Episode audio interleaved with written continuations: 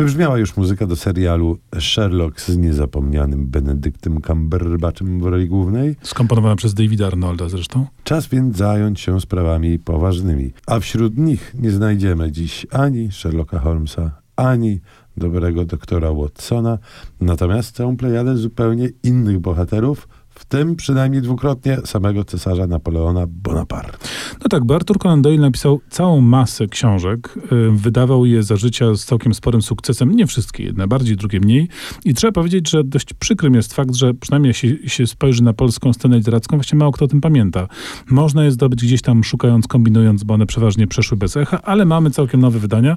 Na przykład trzymam w ręku y, zgoła świeży, raptem kilkuletni tom pod tytułem Przygody brygadiera Gerarda, też właściwie Gerarda. I to była cała seria, która miała chyba szansę na e, popularność porównywalną z cyklem o Sherlocku Holmesie. Tak się nie stało.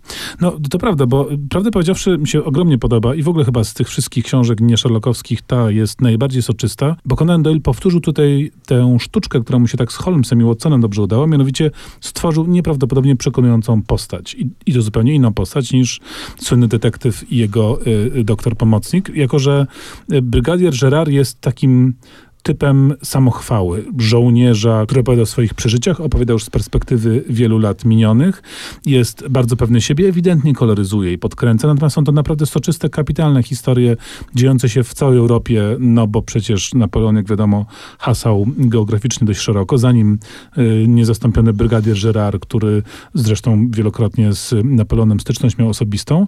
Do tego są to bardzo dobrze skomponowane, pomysłowe, y, zwieńczone zawsze puentą a Conan Doyle sporo przestudiował materiałów, żeby dać y, właściwy opis i odtworzyć klimat epoki. Naprawdę y, świetny. Holmes ma tutaj znakomitego, odległego wydawałoby się, ale y, przekonującego niezmiernie kuzyna.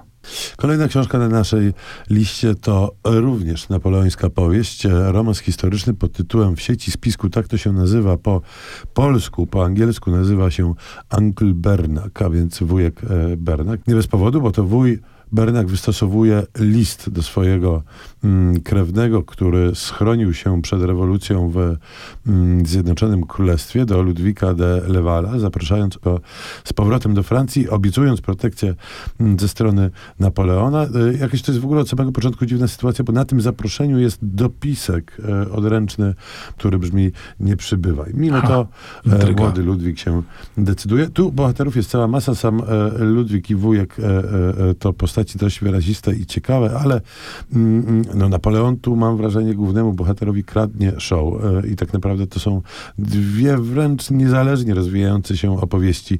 E, tak by można mm, o tej książce trochę e, myśleć. Poza tym, że pojawia się tu sam cesarz i jego otoczenie, to gościnnie, nie w pierwszym szeregu, pojawia się już nasz dzielny, wspomniany wcześniej brygadier Gerard. No i to jest dowód na to, że Conan Doyle miał niesamowite czucie popkultury. Dzisiaj byłby pewnie bardzo y, kasowym producentem filmowym, prawda? Takie, tak, bo takie crossovery tak przy jakieś... cameo appearances, czyli właśnie występy gościnne, to jest Maszapy i tym podobne rzeczy, tak. To rzeczywiście... Dopiero teraz pojawia się w Netflixowskich serialach, a tutaj pan wymyślił to ładnych parę lat temu.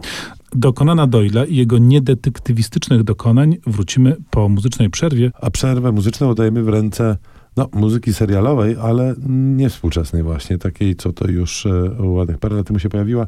I e, piosenka pod tytułem Runaway z serialu Crime Story śpiewa Del Shannon.